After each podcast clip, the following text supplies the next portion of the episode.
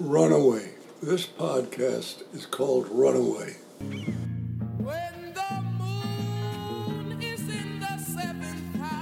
Please join us in listening to the remarkable story from the life and times of Michael Butler. In this podcast series, you'll be hearing stories from the primary themes of Michael Butler's life and memoirs politics, polo, theatre, and love. Please subscribe via iTunes so you don't miss a single podcast, and we'll see you on the other side. Started at Culver Military Academy.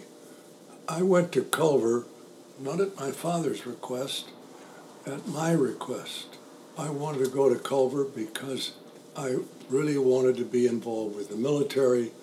I was into uh, getting involved with, well, with fighting, killing people, going into a very strong military family situation and wanting to stay there. However, when I got to Culver, why, it was quite a different situation because the war was beginning when I started to be there. And as a consequence, most of the military officers were shipped out to go into active service, and uh, many of the academics, academic wimps and other things, were turned into captains or majors or even colonels. So it was no longer really a military situation. This was particularly pertinent because Pearl Harbor happened during my first year. So the next thing that happened is that uh, the there was a cadet trip to Mexico, uh, Mexico City, and while uh, we were down there, I got incredibly bored. I really did not want to be involved with it that much anymore, and I just um, split out. I wound up taking a bus to Acapulco, uh, which I'd heard about for years and wanted to go to. And so when I arrived, I found an incredibly attractive place, uh, very simple. Got to remember, we're talking about the 40s now, uh, and Acapulco was quite different in those days than it is today. I ran out of money, and it looked as if my solution was going to be to sleep on the beach, which sounds incredible, but in those days, it was not an impossible situation. The great portions of beach were not even used, and it was in very safe, lovely, typical Mexican attitude. The drug scene had not arrived at that time. The Harper's Bazaar photographer, Baron George Hoyningen-Huene, he was a great photographer and a lovely human being. And of course, I was quite flattered being asked if I wanted to become a, a fashion model. However, part of the deal was that he wanted me to live with him, and it didn't quite work, so I declined that. However, Bono Batani picked me up, and he hired me to go to work as a boat boy. Bono Batani was very famous. Uh, he owned the water ski school in Acapulco. He had been trained by Errol Flynn, who brought water skiing from France. And uh, Bono was very attractive, very short guy, but incredibly athletic, and he could do things water skiing wise that was just fantastic. I wound up living in Bono's house. His mother took paying guests, and in the beginning, each one of us had our own room. But as time went on and guests would come in as the season advanced, why we would wind up being two to a room and then ultimately three. And finally, the final step was we were in the laundry on canvas cots. It was an incredible life. One of my principal jobs was to hold the uh, young ladies as they were attempting to start water skiing, and we were on the beach, and the boat was ready to pull them off, and I'd hold them up so that they could be pulled from a, in a starting position from the beach. It was also nice is that Bono and I shared several ladies over the time that I was down there. Life progressed in a wonderful way.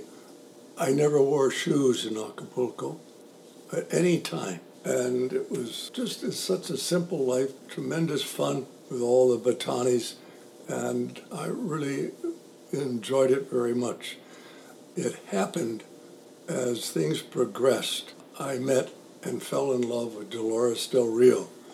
Dolores Del Rio was one of the greatest Mexican movie actresses, and she was not only incredibly beautiful, but a very bright, intelligent, lovely human being. We spent quite a bit of time together, and as time progressed later on, why uh, Dolores came up to stay with me in New York and other places.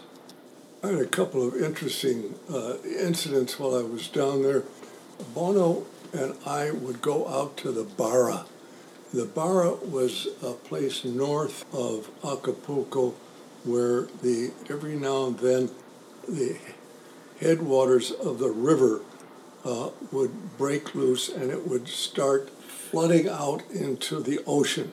At, uh, at that time, all of the fish, principally sharks and heavy duty fish, would come in because they would have a chance to eat on things that came down the river and wound up into the ocean. Uh, we used to fish for shark with hand lines, throwing pieces of meat out and letting the force of the stream take it into the uh, ocean. And one time I got too close and was sucked in. And if it hadn't been for Bono, I probably would have wound up being shark meat.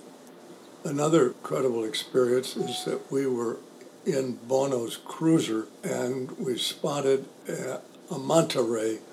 I harpooned it and it dragged us around the Acapulco Bay for a couple of hours. This is in a big cruiser. We took it.